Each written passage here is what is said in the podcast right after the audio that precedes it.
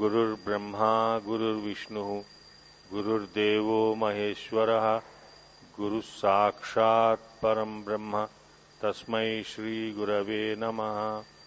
आनन्दैकरसप्रसारविलसन्मन्दस्मितास्यम् कृपापारीणम् निजभक्तमानसनवाम्भोजातभानुदयम् कालज्ञानविदग्रणिम् शिवकरम् काळी समम् सद्गुरुम् ब्रह्मज्ञानमयम् नमामि हनुमत् काळीप्रसादाह्वयम् यदविद्याविलासेन भूतभौतिकसृष्टयः तम् नौमि परमात्मानम् सच्चिदानन्दविग्रहम्। खानिलग्न्यधरित्र्यन्तम् स्रक्फणिवोद्गतम् यतः ध्वान्तश्चिदे नमस्तस्मै। हरये बुद्धिसाक्षिणे प्रज्ञानाम् सुप्रतानैः स्थिरचरनिकरव्यापिभिर्व्याप्य लोकान् भुक्त्वा सर्वान् विशेषान् स्वपिति मधुरभुङ् मायया भोजयन्नो मायासङ्ख्यातुरीयम् परम् अमृतमजम् ब्रह्म यत्तन्नतोऽस्मि। नारायणसमारम्भाम्, व्यासशङ्करमध्यमाम्, अस्मदाचार्यपर्यन्ताम्, वंदे गुरुपरम्पराम् ओम नमो ब्रह्मादिभ्यो ब्रह्म विद्या संप्रदाय कर्तृभ्यो वंश ऋषिभ्यो महद्यो नमो गुरुभ्य, सर्वोपप्लवरहित, प्रज्ञानघन प्रत्यगत्थो ब्रह्मवाहमस्मी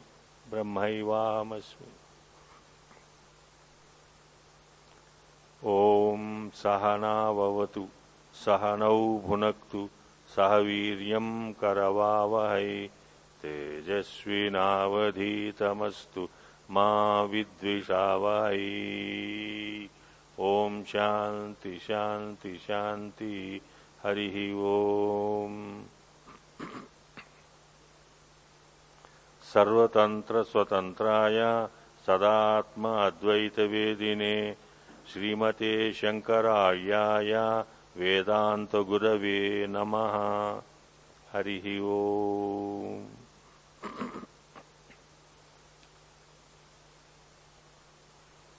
శ్రీ సద్గురుదేవుల కృపా విశేషము చేత అనుగ్రహము చేత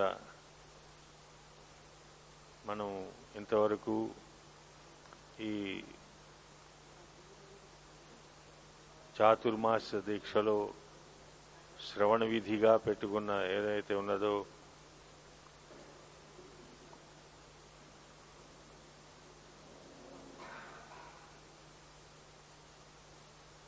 వాసుదేవ మననం అని ఒక చక్కటి గ్రంథాన్ని మన పూర్వీకులు ఆచరించినట్లు కూడా కూడా మన చేత గురుదేవులు ఆచరింపజేస్తున్నారు.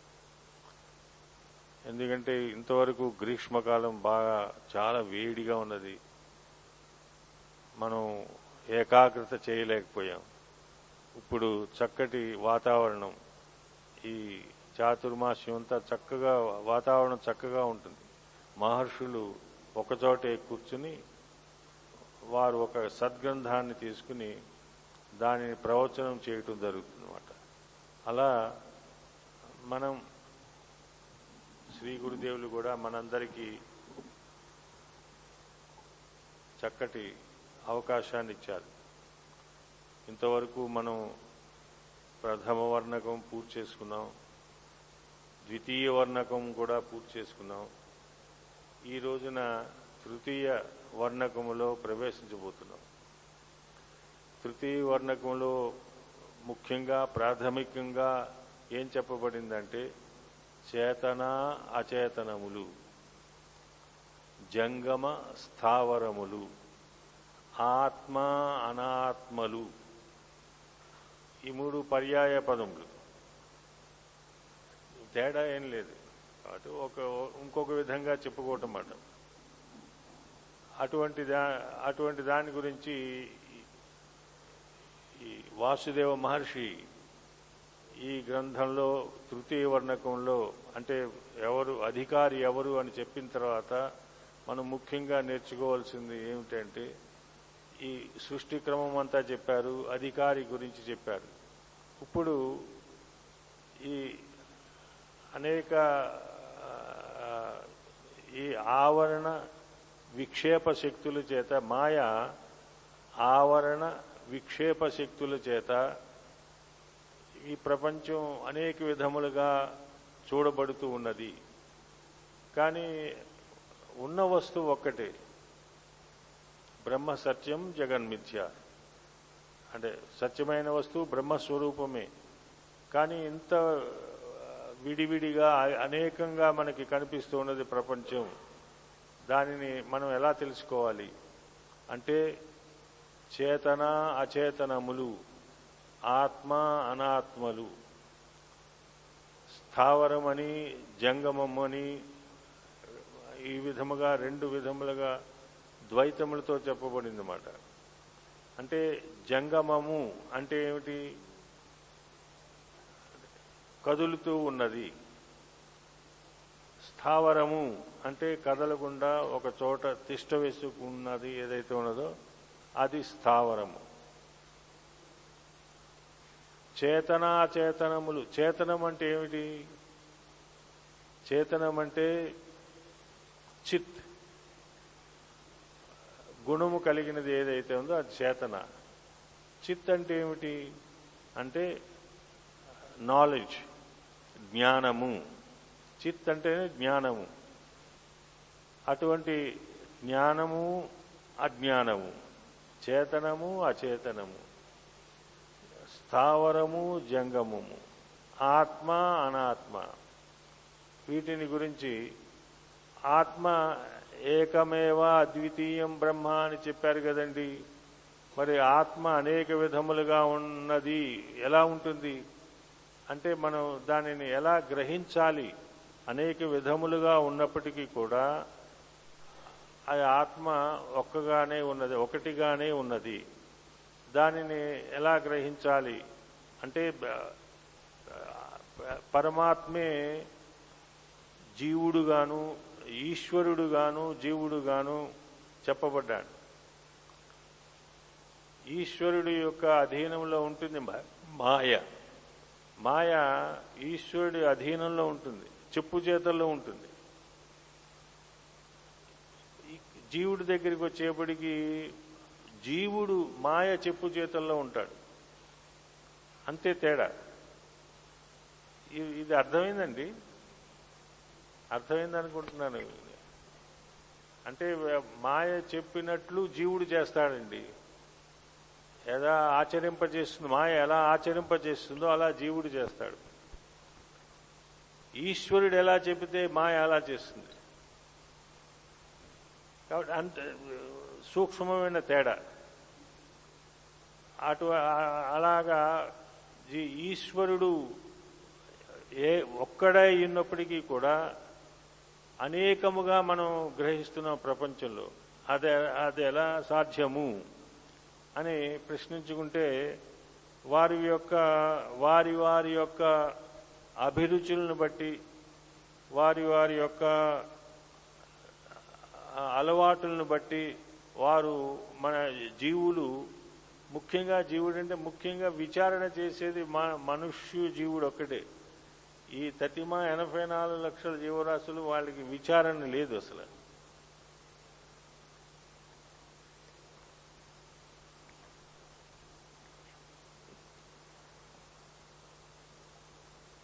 కాబట్టి ఆ ఈశ్వరుడు ఈశ్వరుడు అని ఈశ్వరుడు ఒక్కగా ఉన్న ఈశ్వరుడు అనేక ఈశ్వరుడుగా ఎలా అవ్వటం జరిగింది అనే విచారణ. ఎలాగైతే మనం బ్రహ్మని నారాయణుడని ఈశ్వరుడని అంటే పరమేశ్వరుడు లింగ స్వరూపంలో ఉన్న ఈశ్వరుడిని మరి ఈ ఈశ్వరుడు ఈజ్ డిఫరెంట్. సర్వాత్మకమైన ఈశ్వరుడు ఈజ్ డిఫరెంట్. తర్వాత ఈ త్రిమూర్తుల్లో ఉన్న ఈశ్వరుడు ఒక ఎత్తు. కాబట్టి ఈశ్వరుడు ఈ బ్రహ్మని నారాయణుడని రుద్రుడు అని ఎలా చెప్తున్నారు? ఎలా అయ్యారు? కానీ ఒకటే అంటున్నారు మళ్ళీ. అది ఎలా సాధ్యం? నేను ఎలా దానిని గ్రహించాలి? అనే దాని గురించి విచారణ చేస్తున్నారు అనమాట ఆ మానవుడు ఏం చేస్తున్నాడు?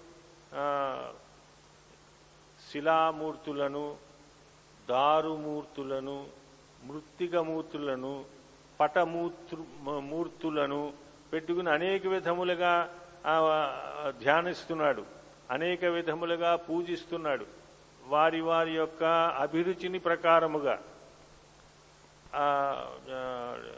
మూర్తి ఎలా అయితే మన ఆలయంలో ఉన్న మూర్తి వేరు మఠములో ఉన్న మూర్తి వేరు. మనం అందరి ఇళ్ళలోనూ గృహములో కూడా మూర్తిని పెట్టుకున్నాం. ఆ మూర్తి వేరు. అలాగే దారుమూర్తులు కూడా ఉన్నారు.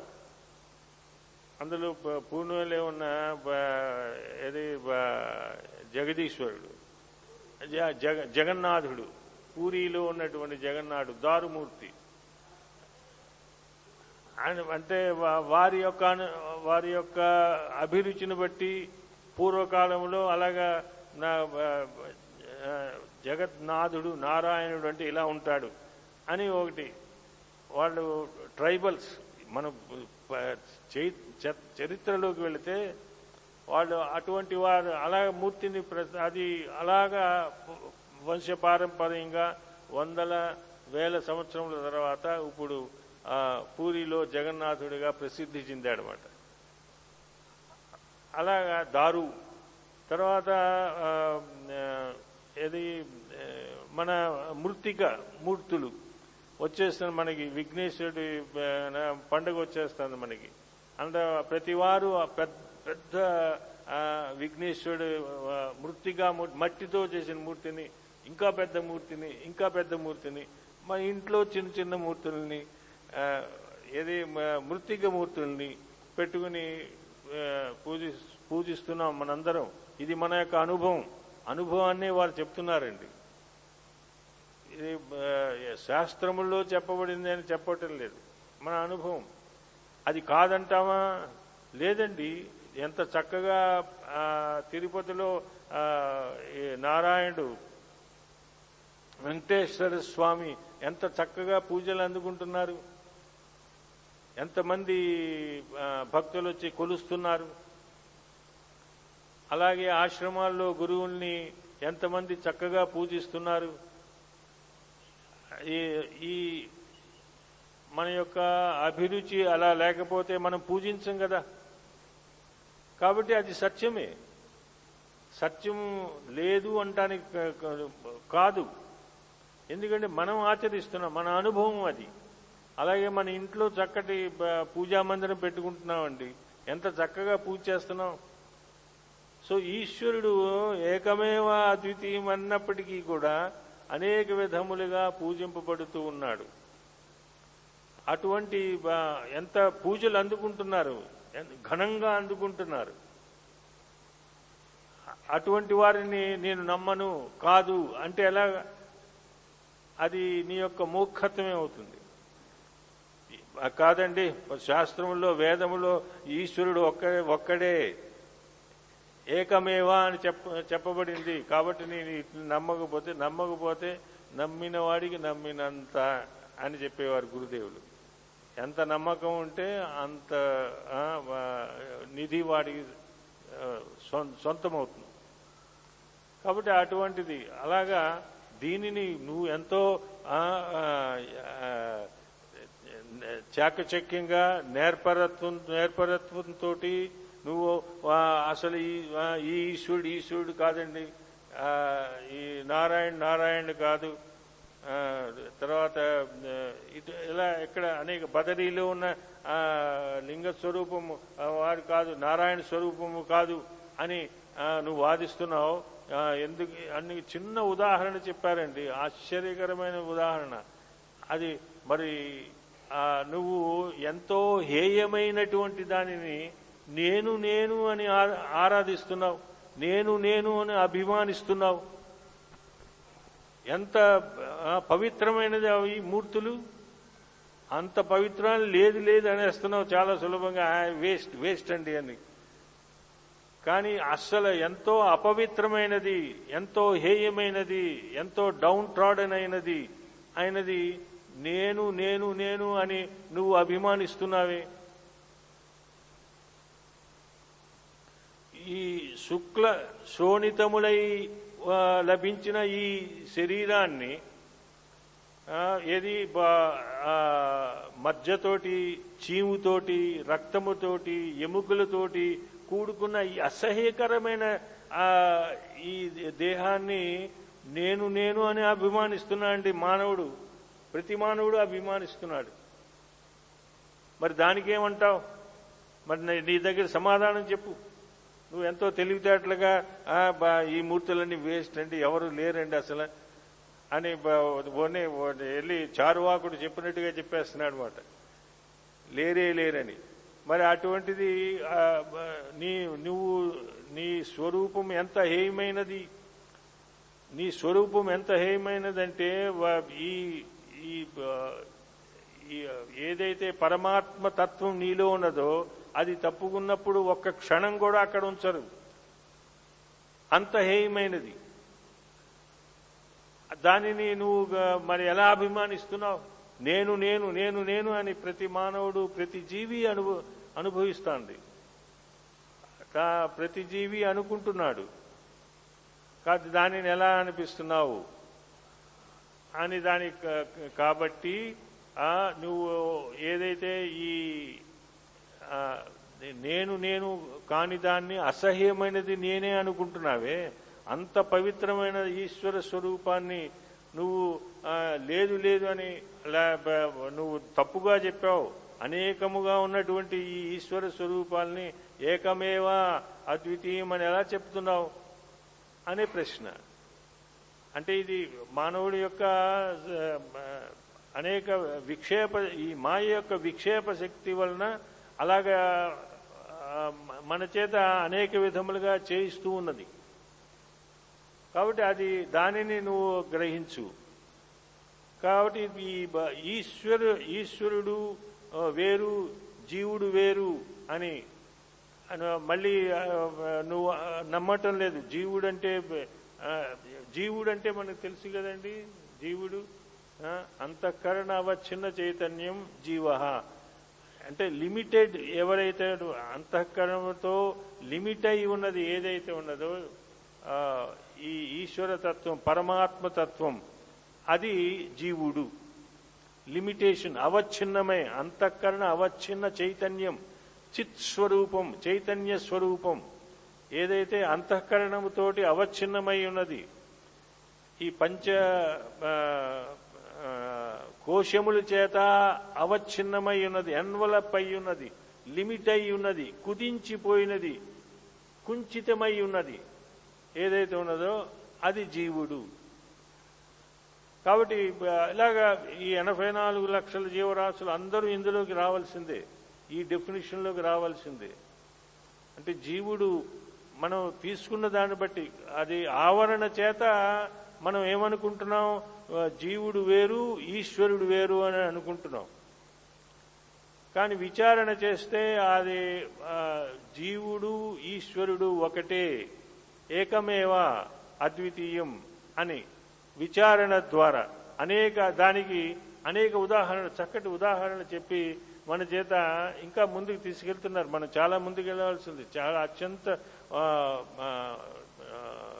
విషయ చాలా ఇంపార్టెంట్ విషయాల్ని మనకి చెప్పబోతున్నారు.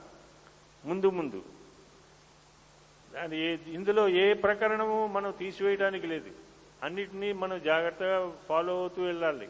కాబట్టి ఇది ఆకాశము అనే భూతము ఒక్కటే. ఆకాశం అనే భూతము ఒక్కటే. దానికి ద్విత్వము అనేకత్వము లేదు. త్రిత్వము చతురుత్వము అనేకత్వము అసలు లేనే లేదు. అని మన మన యొక్క అనుభవమే. ఎక్కడ చూసినా ఆకాశం ఒక్కగానే ఉన్నది.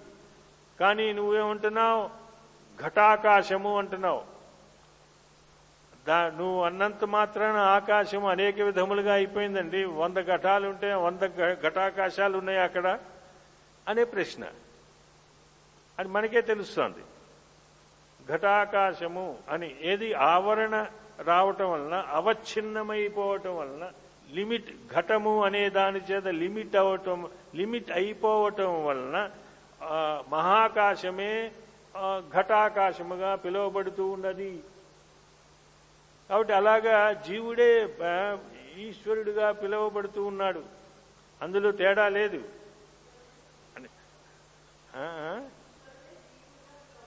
ఈశ్వరుడే జీవుడిగా పిలువబడుతున్నాడు. అవినాభావ సంబంధం అంటారు. జీవుడే ఈశ్వరుడై ఉన్నాడు. అని. ఎందుకంటే దే ఆర్ ఈక్వల్ అప్పుడు దీన్ని ఇలా చెప్పినా దీన్ని ఇలా చెప్పినా ఒకటిగానే ఉంటుంది. ఏకత్వమే మనం మాట్లాడుతున్నాం. పృథకత్వం భిన్న భిన్నత్వం మాట్లాడతలేదు మనం. సెపరేషన్ వీఆర్ నాట్ స్పీకింగ్ కాబట్టి ఏదేమన్నాం?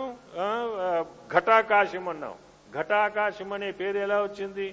ఘటము చేత అవచ్ఛిన్నమవటం వలన లిమిటేషన్ చేయబడటం వలన ఘటాకాశము అన్నారు.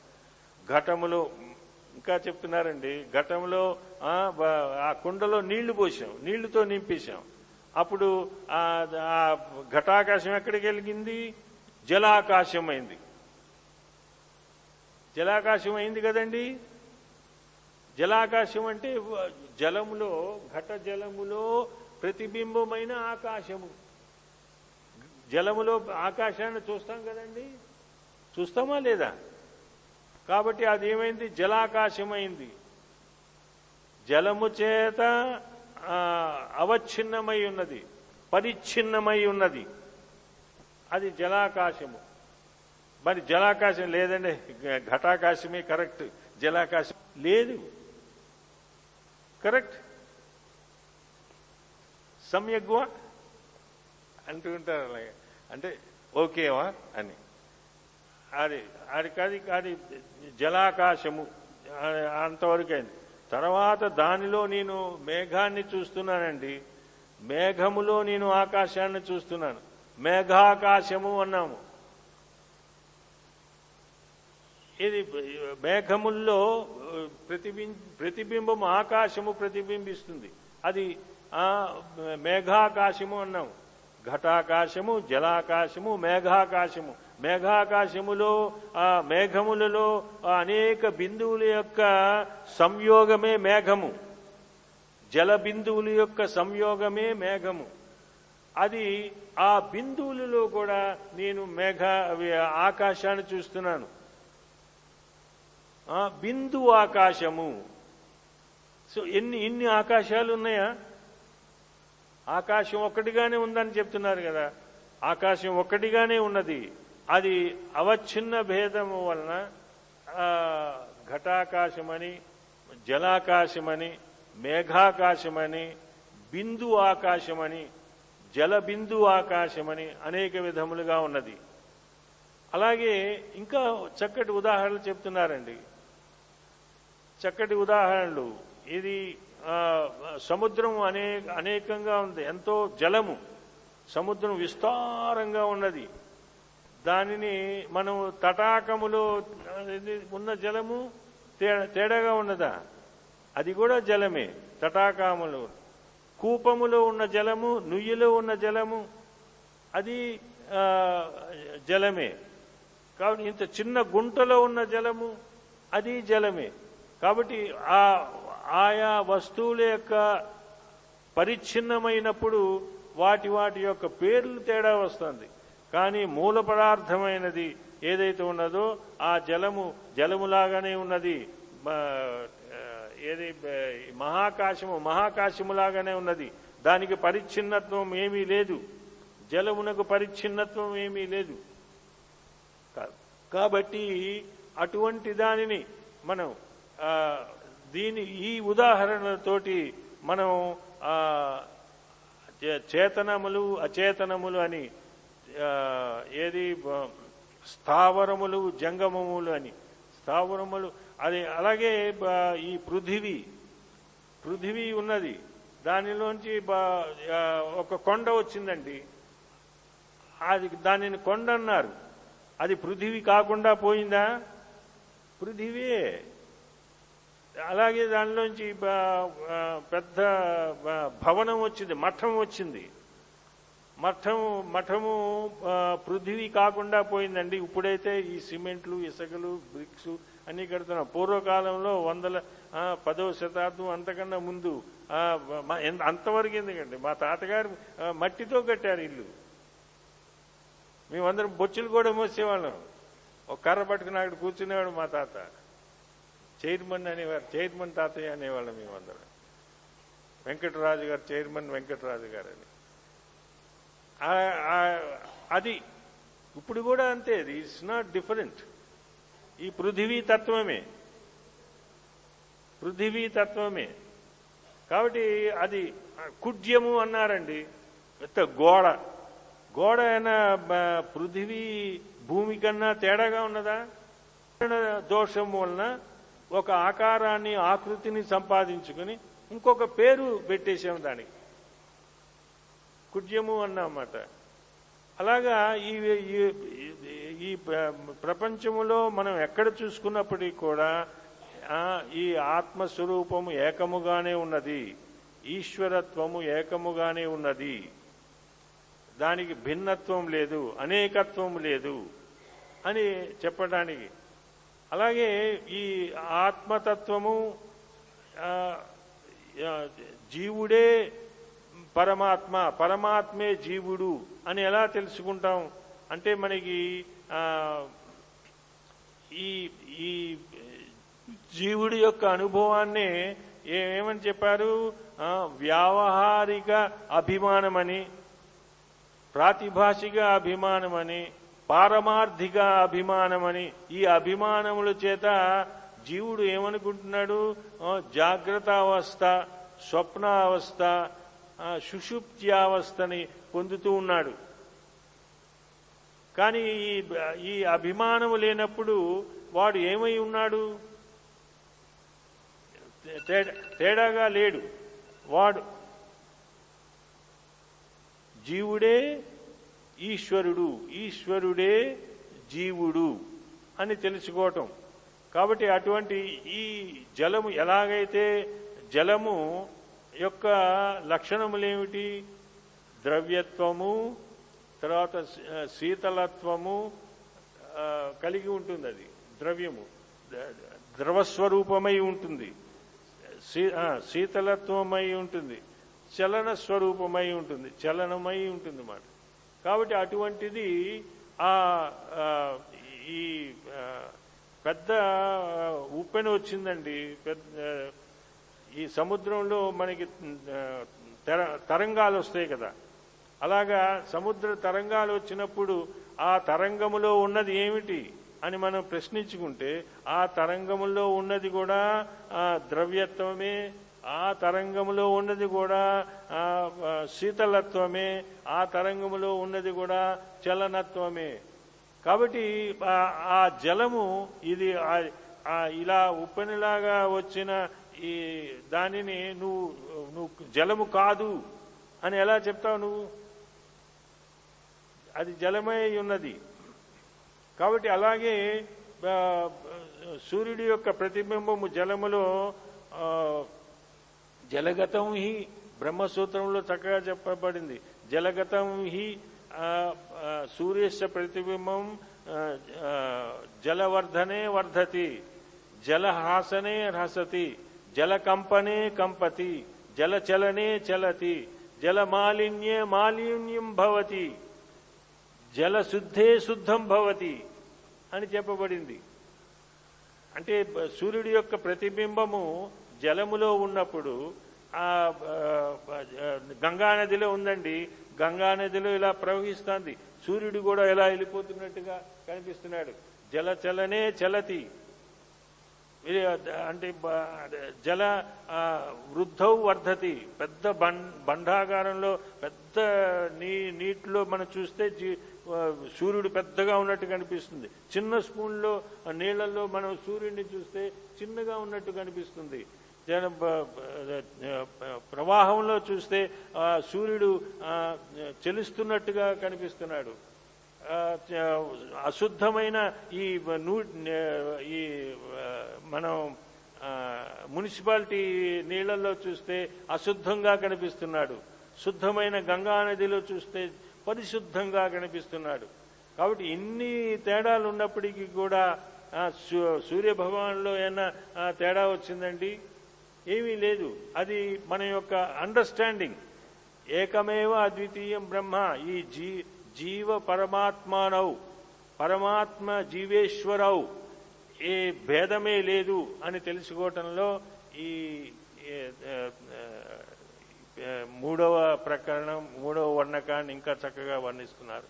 దానిని రేపటి రోజున ఇంకొద్దిగా మనం విచారణ చేసుకుందాం. హరి ఓం. सर्वतन्त्रस्वतन्त्राय सदात्म अद्वैतवेदिने श्रीमते शङ्करार्याय वेदान्तगुरवे नमः। हरिः ओम्।